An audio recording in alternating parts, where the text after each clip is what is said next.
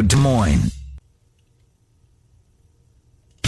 From the Lithia Body and Paint Sports Desk, powered by BMW of Des Moines, this is an X's and O's update on 1460 KXNO. And I'm Trent Condon. An uneven weekend of college hoops in the Big Four started on Friday night. Iowa, a comeback victory against Indiana. Now Bohannon for three.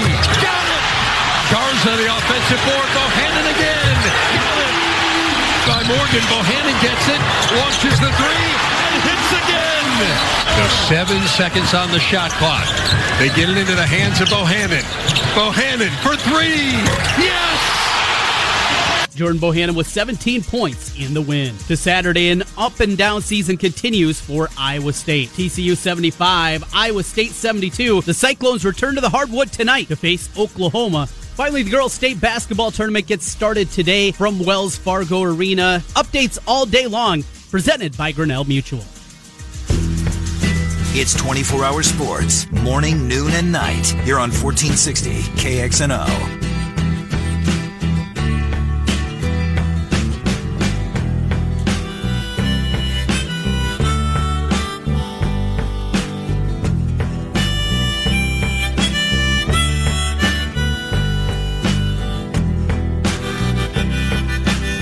Hi, Miller and Condon, 11 o'clock hour, Des Moines Sports Station, 1460 KXNO.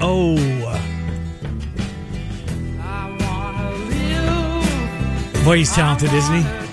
Sounds good. You know what? I think Morehouse went over to Chicago recently and saw Neil Young. I think he did. Yeah. I would like to do that.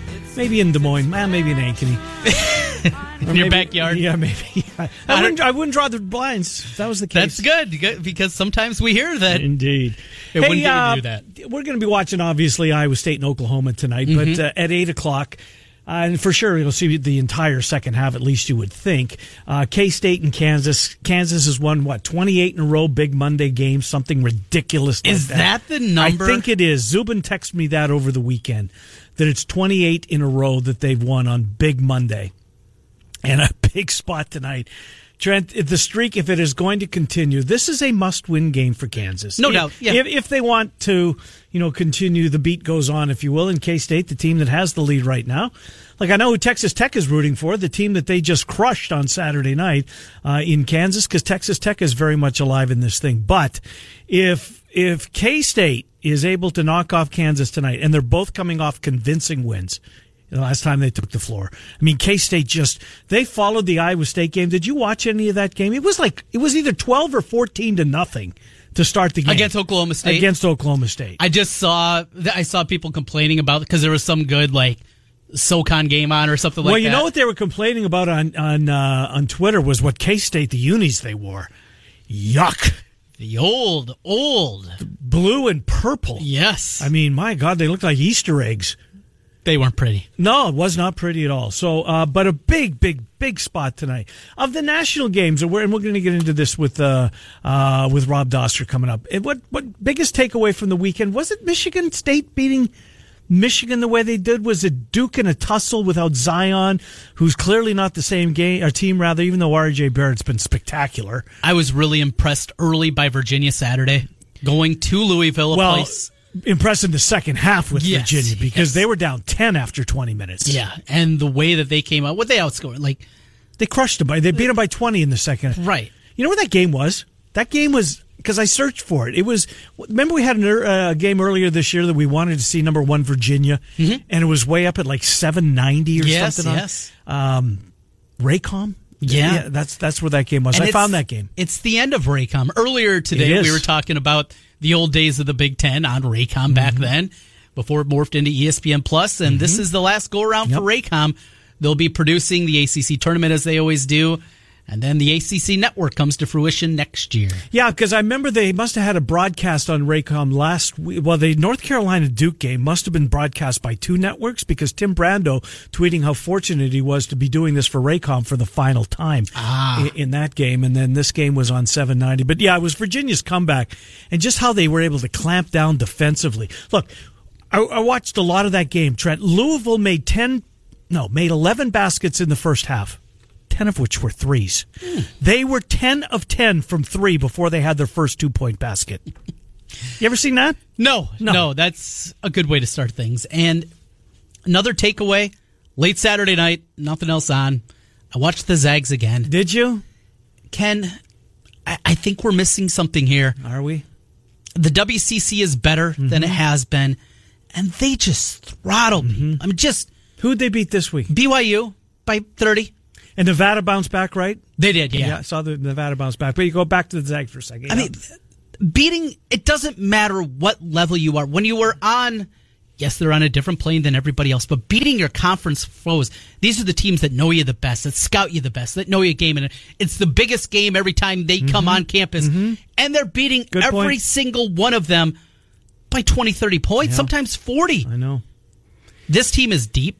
Right. They're without some pieces, too, but you go through and Hachimura. And well, he's a pro. Yes. Josh Perkins, who seems like he's been around, 8 years now? I think he played with Matt Santangelo and Dan Dickow. That guy's been around forever, and he's really good. This team absolutely can win the national championship. Can they? You think they can? They went toe-to-toe with Duke earlier this year. It was young Duke. Get that? I think we're maybe missing a little bit. I got to ask Doster about this. Well, you do that, because I've got a couple of blue bloods whose arrows are both pointing up. You going Kentucky? One of them, yes. The other one wears blue as well, but powder blue. Carolina, I didn't see this coming either. I didn't either. Watching them earlier this year, they're good. They'll win. They'll be 23-6, and they'll get to the tournament. But it's the seniors. It's Maine. It's Johnson. It's those two guys that are really elevating that team right now. I think that's North Carolina playing very good ball right now. You go back it's more than the Duke game that I'm referring to, because that one Kobe White played terribly. But yeah, and he's way better. 6 turnovers. He was bad. Yeah. And he didn't score either, and he's a threat to score. And they can. So are we opening this up that there is... Well, it's more than the Duke Invitational. Yes. I mean, Virginia's going to be a pain in the inner-wide. They absolutely are. Are there 8 teams that can win it all? Let me get a pen. I want to write them down. Okay. Let me get a piece of paper. 8 teams. Well, okay. Obviously, you start with Duke. Yes, Duke can win the national championship. So you want to put the Zags on there. Absolutely. Not a doubt in my mind. Who from the Big Ten? Both of them? Michigan, Michigan State? See, that's... Struggling with Michigan? I don't think either of them can win 6 straight. Okay. So you don't have a big... Purdue? No, they don't get to play at Mackey. No, exactly. Kentucky can, though. Yes. Carolina can. Yes. We have Virginia on that list. For sure. How many do we have? 5? We've got 5 so far. Is there anybody else that can win 6 consecutive? Not get to the final, not get to a championship game. Win the whole... Tennessee? I don't think so. I don't think they can. I've never been a believer in them. Okay, if you're going to throw the Zags, I have yet to see Houston. That's a good one. I saw. What did they play? Did they play Saturday late afternoon? They played Saturday. Played South Florida. It was in the afternoon for sure. That was my back and forth game with the Kansas game going on at the same time, right? Kansas was at night. Oh, that was at night. Okay, against Texas Tech. Maybe it was before that. Regardless, watched a little bit of them. I didn't walk. Whoa. Okay. I don't walk away like I did with Gonzaga. Can Texas Tech? I want to say maybe. Their offense has been a whole lot better, Trent. It has been. There's people that will say that follow this game very closely. I get Virginia's good defensively. They're not as good as Texas Tech. I don't know if I buy it. Well, and but they're in that conversation. They don't play at a quick pace by any means, but it's not the snail pace of Virginia. That maybe makes those numbers look a little bit better. So you're going to put Texas Tech down? I think I might. You got to find a team from the Big Ten. It's the best conference in college basketball. It is, and the iron sharpens iron kind of thought process. I think I would put either. I wouldn't be opposed to us having on our list both Michigan and Michigan State. Okay, because if Teskey gets going, yes. I walked away with such a bad taste. That Michigan State team with the departures that they have, with no Nick Ward and no Langford, but look what Winston did yesterday. Did he win? Did he sew up the Big Ten Player of the Year yesterday? It's not Ethan Happy. If you can't play on the floor, if you can't help your team, other than with a towel waving it around in the final 4 minutes of the game, you're not the MVP in the conference, and they can't play him because he can't make free throws. You shouldn't be, no doubt. Nope, I completely agree with that. It's Winston. It's Edwards. It's Winston. It's probably Edwards. Is it? Yes. Yeah. I still think that it is. He has this team that lost so much in contention for a regular season title. That says a lot. Yeah, that's true. I mean, even Michigan State, even with this, still a lot of talent on that team. You know, Tillman's still a nice player. Yeah, so's McQuaid. Goins? Yes. You can get Goins. He can hit jump shots, and he's big in there. Yep. Aarons? I like him off the bench. Good player. What else on Purdue? Klein can make threes. What else on Purdue? Harms is really good. He's playing well. His last couple of weeks have been way better. Okay. For the how is he? How big is he? 7'2", 7'4", whatever big he is. Boudreaux is. There's a reason he was at Dartmouth. He's a nice player as a senior. Yeah, but all right. Here's our 8: Duke, Gonzaga, Kentucky, Carolina, Virginia, Texas Tech, both Michigan and Michigan State. Nobody in the Pac-12. No. Mid-major wise, Houston, no. I haven't seen them. Kansas, no. They're not even going to win their conference. You don't have to win your conference to win the whole thing. No, I know, but if they can't win their conference, I don't think. Well, that's true. But. How about Marquette? You see much of Marquette? Early in November, I did. Yes, they're really good offensively. Okay, they're okay. Marcus Howard, haven't we seen this before? I mean, speaking of Kansas, going back to 30 years ago, and Danny and the Danettes. He carried them. Right. Mm-hmm. And the Miracles. We've seen guys get hot and carry teams. 6, probably not, but matchups are going to depend a lot for Marquette. I like that team. Bojo, as much as I disliked him as a player, doing a pretty good job there. Scott Dockerman, he's doing a great job at The Athletic. If you haven't already subscribed, we highly recommend that you do. It is the future of sports writing and where you will go to get your sports information, I think, in the years to come. We will take a time out. We come back with Doc. Bottom of the hour, probably a little bit past that, 11:35 or so. Rob Doster will get his 8 teams that can win a national championship. Trent and I have gone on paper with ours. Will Doster agree, or is he going to add someone to that list? If he does, got to take one off. Who will that be? Miller in Condon, Des Moines Sports Station, 1460 KXNO. KXNO in your pocket with iHeartRadio on your smartphone. This is Des Moines Sports Station, 1460 KXNO.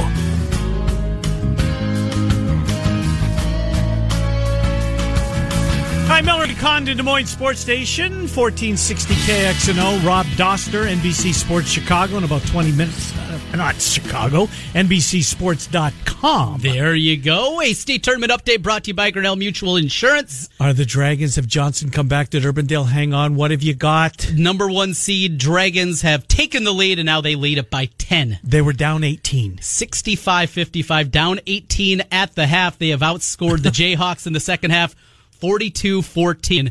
Maya McDermott leading the way for the Dragons. She's got 22, 15 from Kendall Need, and a dominating second half for the Johnston Dragons as they move on to the semifinals. Wow. We'll have the call of that game against the winner of City High Valley coming up Thursday morning at 10. Down 18 in the second quarter. Had them just where they wanted them. Apparently so. Scott Dockerman joins us from The Athletic. Doc, good to talk to you. How are you, Scott Dockerman? Hey, good, guys. What's the word? Well, I want to know the word from you. Have you been notified that Learfield and Gary Barter are going to meet with the media? Do you have a time yet? Apparently, it's going to happen, but there's been nothing as far definitive that I've seen as to when it's going to happen. What have you heard? I have not heard about a specific time, but it sounds like it's going to happen. Today. I would assume today or tomorrow. So, this is a big deal. I mean, because the other day was just so, I mean, it's such a wild incident anyway. Mm-hmm. And I mean, I think this was such a knee-jerk reaction by Learfield and the University of Iowa that they didn't stop to think of the repercussions of it or really give it much thought as to, I mean, what he said and the connotation in which he delivered it. I think really, they may not understand really the ramifications among the Iowa fan base to the outrage, not only to having this happen with Gary Dolphin, but just the whole debate surrounding these types of words. Real quick on this, help me out with this. Was this, if Learfield wanted to do this and Barta said, that's a little maybe over the top, or if Barta wanted it done, Learfield would have acquiesced. I guess if Iowa wanted to stop it, they could have, right? This wasn't Learfield saying, we have to do this and you don't have a say in the matter. Never on anything like this. I mean, it's really the schools. It's a, he officially works for, Learfield and Hawkeye Sports Properties. But they, it's a subsidiary, really. Almost, it's connected through the University of Iowa, but it's almost a financial subsidiary that they don't have to be, they don't have to be subject to open records laws. I mean, that's really, you know, what the University of Iowa wants to do is what happens here. So, you know, they can, you know, lay it off on Learfield because he's officially a Learfield employee, but, you know, overall, it's a University of Iowa decision. There's just no other way around it. Doc, you've talked in the past and talked again about the confluence of events that led to this. This isn't anything, and I think there's many people out there that are missing this. This isn't the singular comment for Gary Dolphin, King Kong, talking about Bruno Fernando. There are a lot of layers to this, and the layers that extend to the basketball side of things. Maybe not alone in that. I mean, this goes just deeper than one comment. Why do you think so many people are missing that component of this? That it's beyond one comment? I don't know that they are. I mean, I think everybody recognizes that, you know, there have been ongoing tensions between, you know, Gary Dolphin and Fran McCaffrey over this type of stuff. And you know, that's kind of the impetus for what happened last fall and, you know, the open mic incident. And then what happened the other day. I think everybody is incredibly sensitive, and probably rightly so, when it comes to words that are spoken that kind of touch the third rail of vernacular in this country.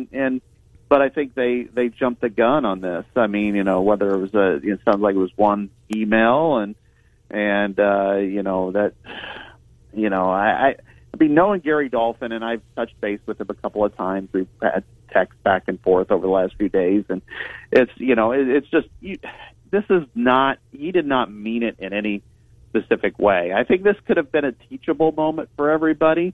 I think Gary could have apologized for it and said, you know, I need to really, you know, kind of the statement that he had, you know, that he listed, but, you know, really to suspend somebody and to tarnish his legacy, what's left of it, based off, you know, something like this, you know, and it wasn't, you know, and I think in the way he did it, I think it's just, it really is divisive among the state and overshadows what's been a really good basketball season. Yeah, no doubt about it. And it was really unfair that Barta was not willing to meet the media on Friday when it should have been met head on, and got that out of the way. Just cowardice on his behalf. Well, let's get to that. The most recent Jordan Bohannon putting his team on the back and carrying them over the finish line, and that was against Indiana, as he did again on Friday night, Doc.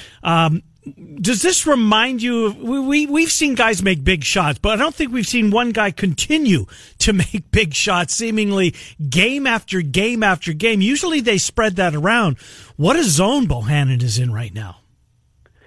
You know, he's going to go down, you know, as a legend at Iowa, I mean, because of this. I mean, what we've seen over the last four games, you know, granted one was a loss, but it was still a pretty competitive game, is just, you're seeing an older veteran player, you know, just making clutch plays, and this is at a program that hasn't made a lot of clutch plays in a long time. So the more he's doing it, the more it's just almost unconscious, you know, just the way he's shooting the ball late in games and in overtime. And so I haven't seen a player like this. I mean, Luke Recker had a couple of nice games, obviously, back in the 2002 Big Ten tournament, but this is different. This is, you know, and he's still only a junior, and everybody knows it's coming. Everybody knows, you know, the opponents know. They know from the scouting report to watch him. They're defending him, and he's still nailing these shots. And some of these are 25, 28-foot shots, and he's still making them. He is a dangerous weapon that I think people are going to be really afraid to play against in the NCAA tournament. I don't know that Iowa's a team that anybody wants to play because of, you know, his prowess outside the three-point line, and then what you have in the interior. So maybe you beat them, but you're not going to enjoy the prep for it. 3 of the last 4 for the Hawks in the regular season on the road. It starts tomorrow with Ohio State. Doc, I believe this is the most winnable of the 3 games. Ohio State's better as a team than Nebraska. I'd argue Nebraska still is more talented, even with the injuries that they have, than this Buckeye team. How important is tomorrow night for Iowa down the stretch? Well, you know, I in the big picture, not really. I mean, you know, Iowa's kind of locked in to 5-6. I don't really see him get. Yeah, I don't see him getting up to 4. Nope. I mean, without a collapse from Maryland, and Maryland's pretty good. So I don't think in the big picture this is really that it matters that much. I mean, you know, if you go on the road and lose at Ohio State, oh well. I mean, they're a team that's on the tournament bubble. I would think that the other three games are more important. I think every other game the rest of the season is more important than this one. I mean, you want to win your home finale against Rutgers. You want to go on the road and you want to beat Wisconsin because that's another NCAA tournament team and a rival. And, you know, and then Nebraska to close it out strong. And then every game in the Big Ten tournament and the NCAA tournament is more important. So I guess I'm not going to ramp up the high voter on this one because I think last week's games were more important. But that said, it's a Big Ten game, so I'm not going to diminish its value. Yeah, I'm with you, Doc. As far as I see it, I was almost like locked into either the 5 or the 6, right? They may beat Wisconsin and play early afternoon or mid-afternoon, I guess, on the second day of the tournament. And if they get beat, I don't think they're going to fall as far as the 7, which is where we'd find Ohio State as they currently sit. I think that basically their fate has been determined as far as where they're going to finish in this conference. Yeah, I mean, you know, the only way that they fall out of this position is a collapse. And, you know, and that's altogether different. But what you're looking at is, you know, I mean, if they lose 4 and Ohio State wins this one, wins a couple more, maybe they jump them or something like that. But they're 3 games ahead. So I think right now it's, you know, they're kind of stuck where they are.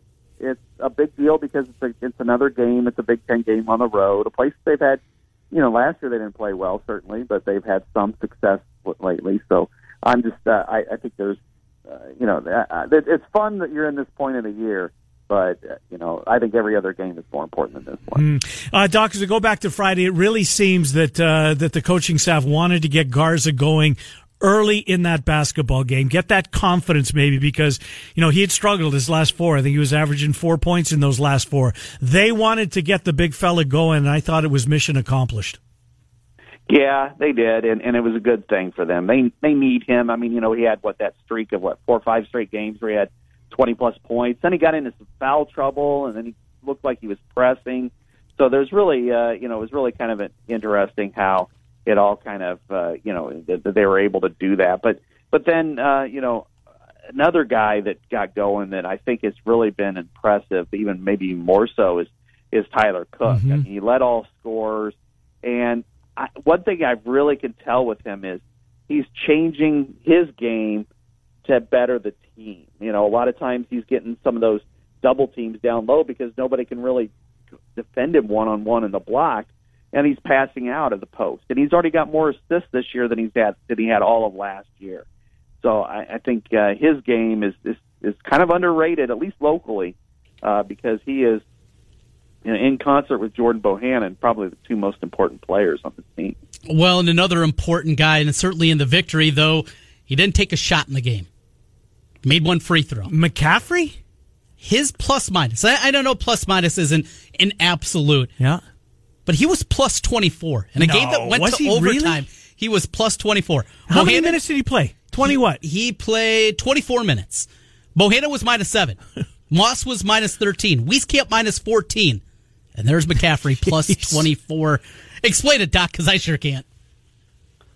I don't know if I want to. I mean, you know I mean, I'm not into that type of statistics, frankly. You know, I hate to say it. It's just not what I want to do and get involved with. But, you know, I mean, yeah, he was very efficient. Yeah, he was in the game with 5 assists, only 1 turnover. He found a lot of, you know, open players. You know, but, you know, that said, yeah, he had 1 point. So, you know, 1 rebound. He was, you know, and offensively, sometimes it's like a quarterback handing off the football. Yeah. That's kind of what, and while he's out there, you know, he's not making mistakes. He's doing what he's asked to do, and he's letting other people, you know, fill it up. But, you know, a lot of those situations were with Jordan Bohannon in the game at the 2.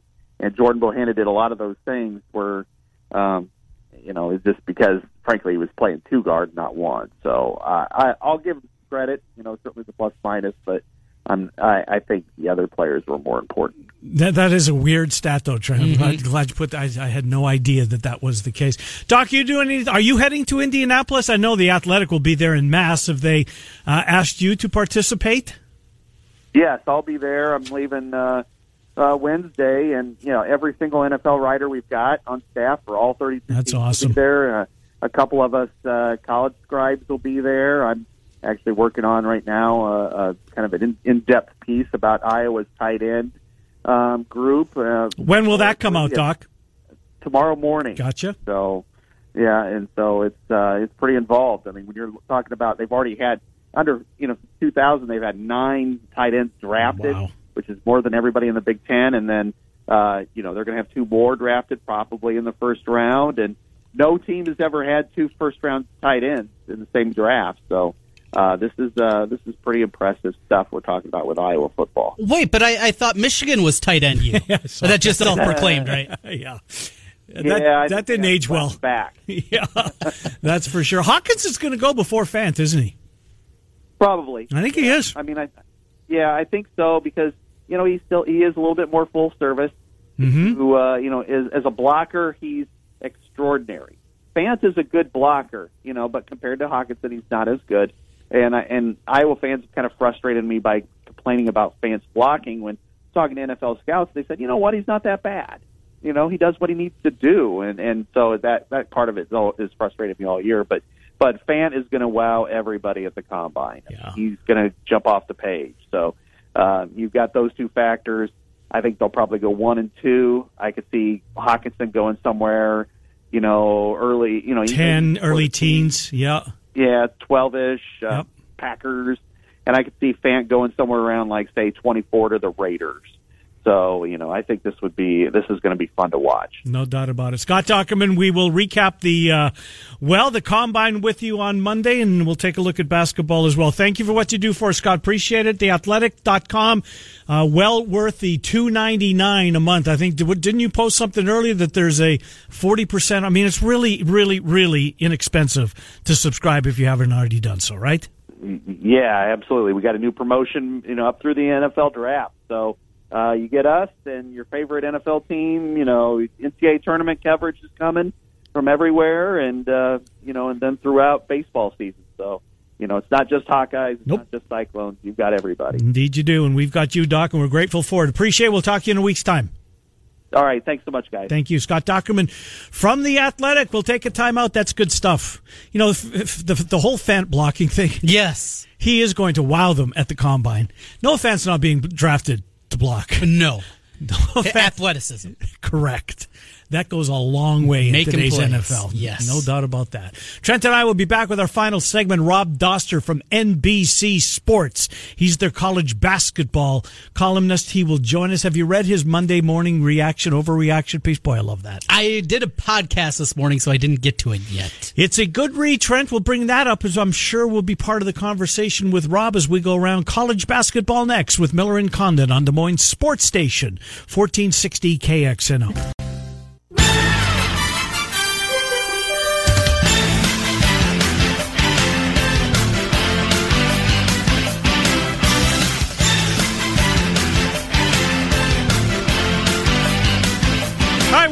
Miller and Condon.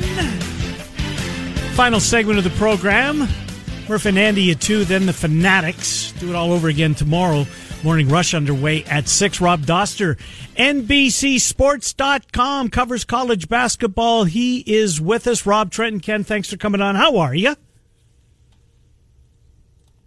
With Round Ball Rock, man. NBA on NBC. I feel like I'm ready to go out and watch a little bit of Patrick Ewing against Michael Jordan, the good old days of the NBA back in the 90s. Man, I'm fired up. Well, and we got Fox that has not stolen it. I'm sure they have the rights to it. But now with college basketball coverage, you saw it Friday night on FS1, or heard it, Round Ball Rock coming back. Do you like it in the college game, Rob?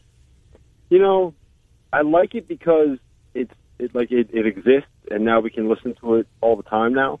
But it's just weird to listen to that and then watch Indiana play Iowa. Right. Every time I hear that song, it brings me back to my that's what I grew up on. And I remember the first time I ever realized what basketball was listening to that music and then watching good old fashioned early 90s NBA. The NBA on NBC was the best. And it was the best, and now it's weird what it's turned into now. Not that it's a good thing, not that it's a bad thing, it's weird growing up the way that we grew up watching sports to see it in something completely different.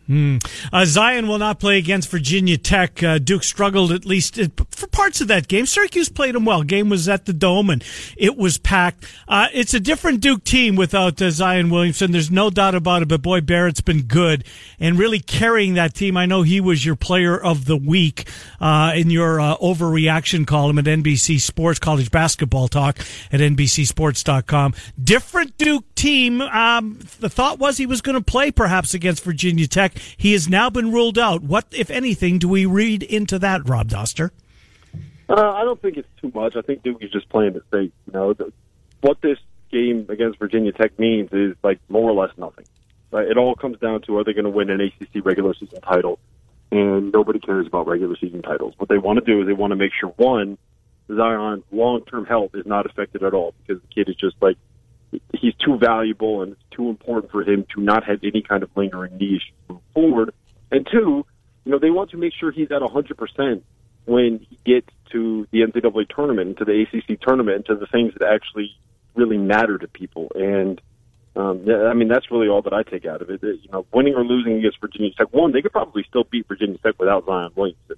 You know, Virginia Tech doesn't have their best player, right? Point guard named Justin Robinson, who has a mysterious foot injury that no one seems to know anything about.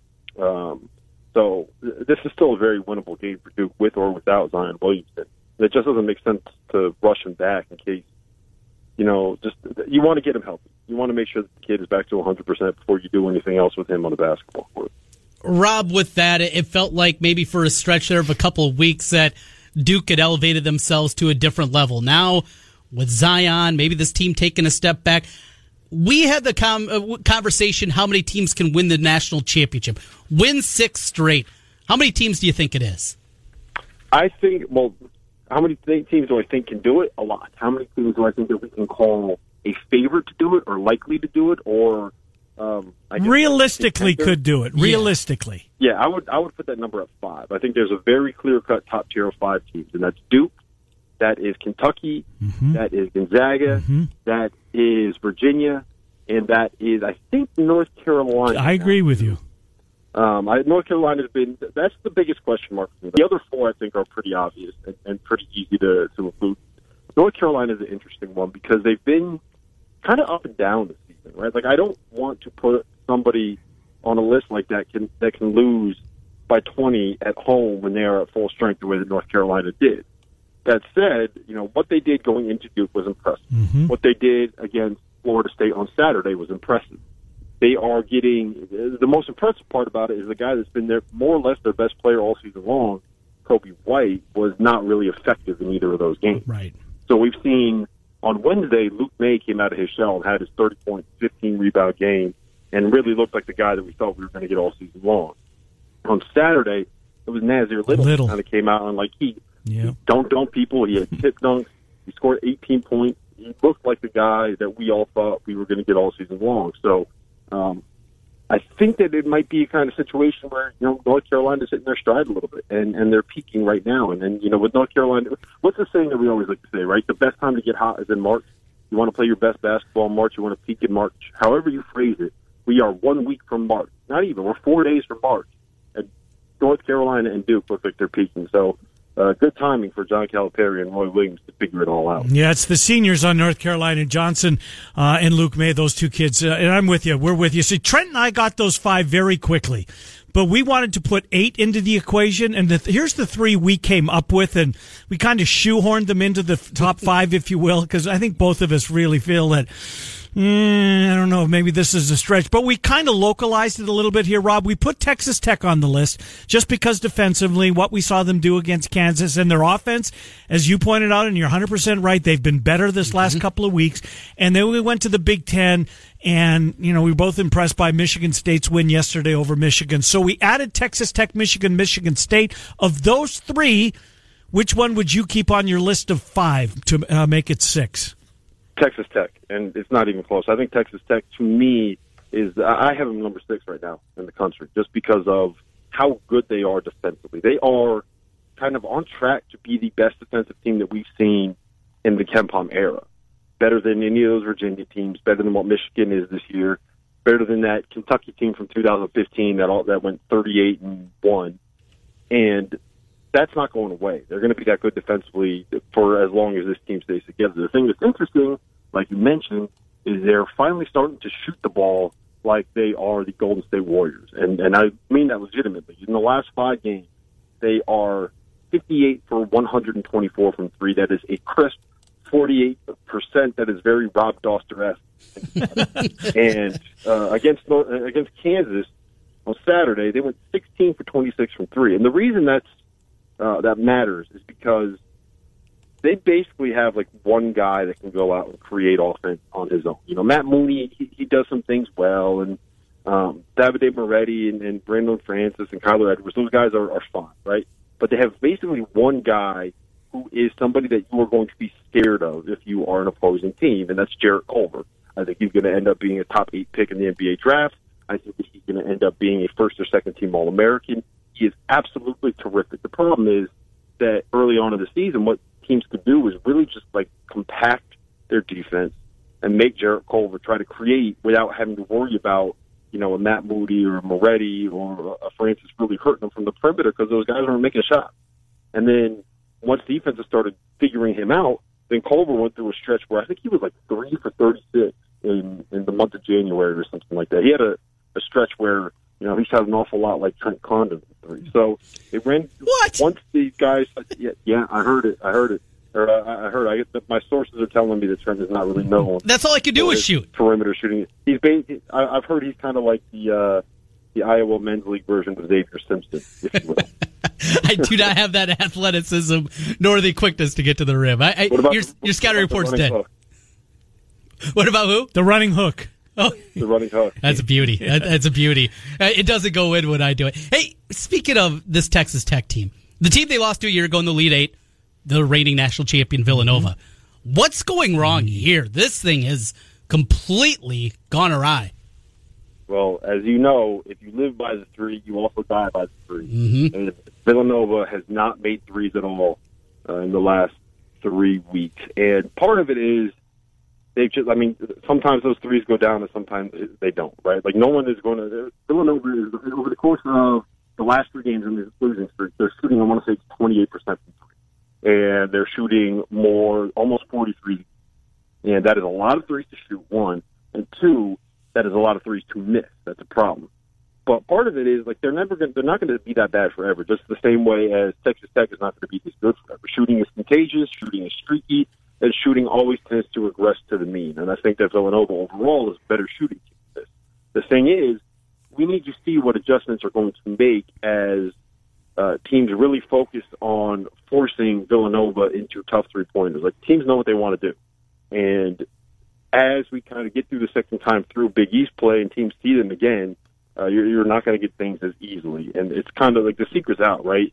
Bill Booth, Eric Pascal, and nobody else can really do anything for Villanova. So it's going to be interesting to see what adjustments that Jay Wright can make. But more than anything, like, I think what this kind of is just, like, Villanova's not really all that good this year. And we knew that. And just because they caught fire and Bill Booth was playing out of his mind and Eric Pascal was playing like an All-American, over the course of the first, like, 6 weeks against the Big East that, like, might really only have one good team, you know, I think we all kind of overreacted to it. So now there's good coaches in that league. They're figuring Villanova out. Villanova is settling too much for threes, and we are where we are. Last thing, Rob Doster, NBCSports.com, college basketball talk. All eyes of college basketball tonight will be on the Big 12 as 8 o'clock Central Time. Kansas, who's won 28 in a row, Big Monday games, just phenomenal statistic. But here's a very hot K-State team. K-State can really drive that nail into the proverbial coffin if they go on the road and pick off the Jayhawks at the Fog. How do you see this one? Help us out. What's going to happen? Oh, man. I wish I knew. You know, here's the thing. This is probably the biggest game that Bruce Weber has coached since his 2005 national title run, right? I mean, you have a chance to basically end the run of your arch rival as the Big 12 champion over the course of the last 14 years. And in the process, you can put yourself in a very, very, very good position to go out and win the Big 12 outright. If they win this game, they're going to have a 1-game lead on Texas Tech and a 2-game lead on everybody else. The rest of their schedule is, I want to say, it's what they get: Baylor and TCU and Oklahoma, which is Iowa State. Iowa State on the road. Yeah, well, that's what Texas Tech gets, right? Yes, I'm sorry. Yep. Yeah, Texas Tech plays at Iowa State. So the only team within one game of Kansas State would be a team that still has to play in the building that is renowned for Hilton Magic. Yep. Well, not so much this year, because apparently they can't win in the building anymore, and all they do is win on the road. So it's like the opposite of Hilton Magic. But this puts Kansas State in an unbelievable position, and going to the farm is not easy, man. You're basically playing 8 on 5.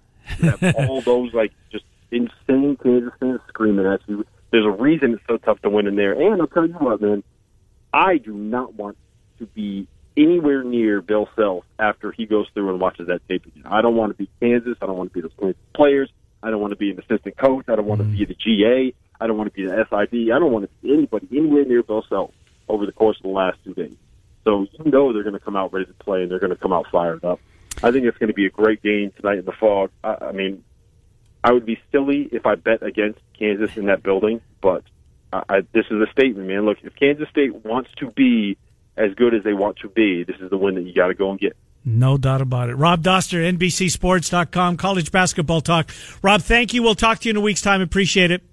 Sounds good, guys. I hope I was as clutch as Jordan Bohannon today. He has been something, and yes, you were. Good to talk to you. Rob Doster joining us as we go around college basketball from a national perspective. So Dave Oman does the bracket over at NBCSports.com. NBCSports.com, okay? And he, NBC Sports. NBC Sports. Rob's site. Okay, gotcha.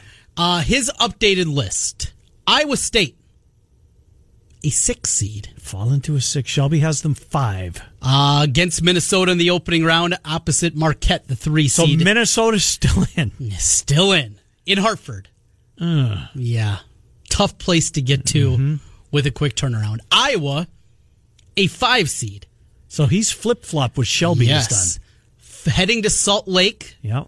Against the winner of Temple, Alabama. Kansas, the 4 seed in that. Hawkeye fans sign up for that? With the win, Kansas in the round of 32? Yeah. No. Yes, I would love to see it. As opposed to the other 4 seeds, Wisconsin, which it couldn't be, Texas Tech, or K-State. Yeah, I think you'd take Kansas out of those 4 seeds. That's who you'd want to see right now. And our local teams that'll be coming to Des Moines, this is according to NBC Sports, Michigan against Loyola. Okay. Buffalo, VCU, the other side of that in the 7-10 matchup. Buffalo's good, but yeah, nobody cares. Michigan State, Montana. Okay. Washington, NC State. From what we had... And look, I agree. You're never going to match that trend. Indiana, Kentucky playing for a berth to the Sweet 16. Never going to match what we had the first time around. Kansas was here. UConn was here. Yeah. But in the last 5 years, we'll have had the tournament twice in downtown Des Moines. Hard to complain about that. No, I'll say. All right, so let's get you on record here tonight, because you do like to dabble. Just a bit. Iowa State last check was 9.5, you said? 9.5 is what I saw. Is it 10 in any places? Have you seen it move at all? Let me pull up Vegas Insider and see if that thing's moved at all for tonight. Here we go. It is 8.5. Pretty much consensus. Dipping down a little bit. I think Oklahoma covers. I can do 2. I am not betting this game. This is a stay away. Okay. I cannot wrap my mind around this team. And it's an odd tip, too. It's 7 o'clock. 7 o'clock. And ESPN2 does not have a game in advance of that. So we'll get to it at least right away. Right on time, you would think. Hopefully the K-State-Kansas heavyweight tilt is delayed. I think Notre Dame, do they play at 6? Notre Dame at Florida State. So that one can go in overtime as far as I'm concerned tonight. Because you want them to push it back? Yeah, push it back a little bit. So, but you would, if you were going to dabble, you would take the points? Half unit on Iowa State. You know I got that. On Iowa State? Yeah. Okay. Is that they're due, right? Yeah, I guess. I mean, on the surface, yeah. Oklahoma, the way Iowa State's played their last 2 games in Hilton, it's a no-doubt. Oklahoma, is one coming off 2 straight wins at TCU and beat Texas on the weekend. You know my man love for Brady Manick. I got a little man crush on him. Yeah, I'm a Manick guy, too. So, Doolittle's a nice player. Yeah, they're due. But, yeah, that's a stay away. I do have an opinion, though, Kansas State. And that is? And what's the number? It is currently 4.5 consensus. You're laying the points. You've been on Kansas all year long. I'm laying the points one final time. I'm going down with this sinking ship. And you are going down with the sinking ship, because tomorrow we're going to be talking about Ding Dong, the Witch is Dead. All right. Well, I will see you at 10 o'clock tomorrow morning to do that. Look forward to it. Murph and Andy are next at 2. Then the Fanatics at 4. Settles and Sullivan. It's a Monday after all. They'll be on at 5. Then tomorrow morning, the rush starts it all over again. Thanks for being with us. It's Miller and Condon on Des Moines Sports Station, 1460 KXNO.